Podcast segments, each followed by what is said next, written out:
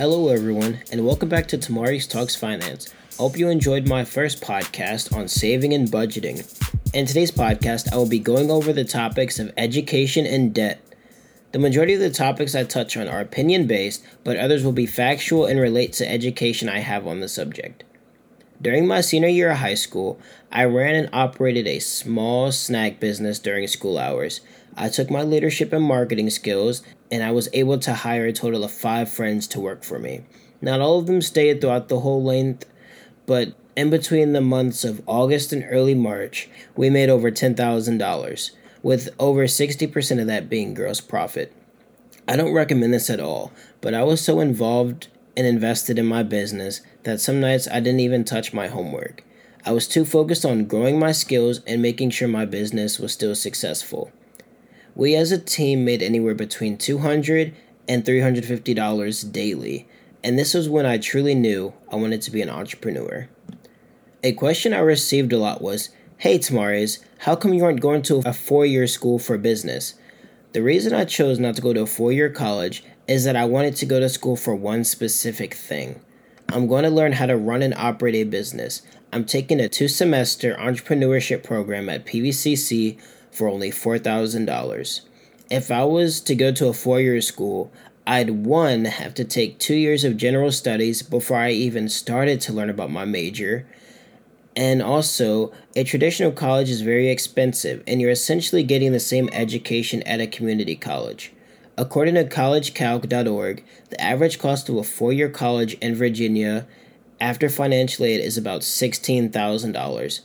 I know a few people that are going to very expensive colleges to major in business, and I encourage them to go to PVCC with me, which offers business administration, business management, and even retail management, but they all wanted to get away and live the quote-unquote college lifestyle, which I completely understand. That's just not for me. Another question I got asked was, is going to a 4-year school worth it if the profession you want isn't high-paying, for example, teaching? In my opinion, no. I think the only time you should go to a 4-year school for a low-paying career is if you're truly passionate about that career and if you have your education paid for, meaning you have full scholarships, you have a full ride if you play sports, and like you're just getting your education paid for. To be a teacher, you need at least a bachelor's degree in order to even apply for the job. Now, getting a bachelor's degree today is about $68,000, give or take a few, depending on what school you're going to, whether that be public or private, and how big the institution is. And all that money just to possibly become a teacher. Also, not considering that teachers are way underpaid, and the stress they deal with mentally, you can't put a price on that. One more question I got was, would I recommend going to a community college? Yes, 100%. Go to a community college and save money. You can't go wrong with it. You're getting a college education for half the price of a 4-year school. A community college is way cheaper, and honestly, it's a great transition from high school to college.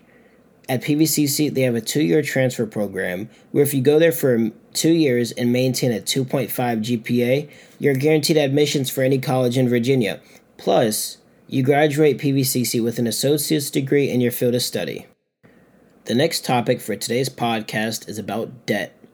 I was asked, "Hey Tomorrow's, if I get a credit card, how do I avoid getting in credit card debt?" Personally, I don't plan on getting a credit card, or at least not for now. Credit cards are obviously very important to get a credit score, but in my opinion, they aren't needed in life if you can support all your needs financially with cash. I live by, if I can't buy it in cash, then it doesn't need to be purchased.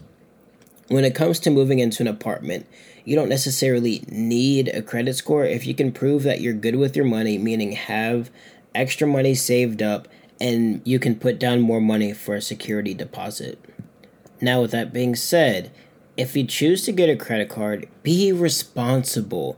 Don't be one of those people that goes and buys all this stuff knowing you can't pay it back at the end of the month. That's the biggest mistake people make when getting credit cards. Use your credit card responsibly, pay for one bill, or even just pay for gas, but don't overspend. Another question I received was, hey, it's Maurice, what's the difference between good and bad debt? So good debt is a loan for something that will most likely increase your value or help you increase your net worth, so to say. So for instance, a house loan, a business loan, even getting a loan for a real estate property that you can later flip or just make money off of. Something that helps increase the value of your assets. Having a car payment is a form of bad debt. Cars lose value every single day. Actually, as soon as you buy them off the lot, it loses value. You won't even step foot in it yet. And boom, it loses a few $100s. And depending on your financial situation, you're most likely better off buying a used car until you have enough money saved up to get the car you want without having a payment. In my opinion, having a $500 car payment just to show off your car to your friends isn't a flex. That's not even really your car. You're renting your car. You're borrowing that car from a company or a dealership. Another example of bad debt is credit card debt, which I spoke on earlier. The interest rate on those credit cards go up, and you'll be paying a lot more money than you actually need to. So truly, you're losing money, even though it may be helpful at the time. Thank you all for tuning in to today's podcast. I hope you enjoyed. All the support means a lot, and it keeps me motivated. If you enjoyed, share with some friends and even family who you think could use the advice. If you want to show your support another way, there's a link in the podcast description where you can donate. All proceeds will be going towards my podcast needs. Also, my next podcast will be about knowing your worth when it comes to working and education. Last but not least, go follow me on Instagram at MakeThatChatter for daily motivation and financial tips. And if you have any questions, shoot me an email at tomorrowstalks@gmail.com. Thank you for listening, and until next time, peace.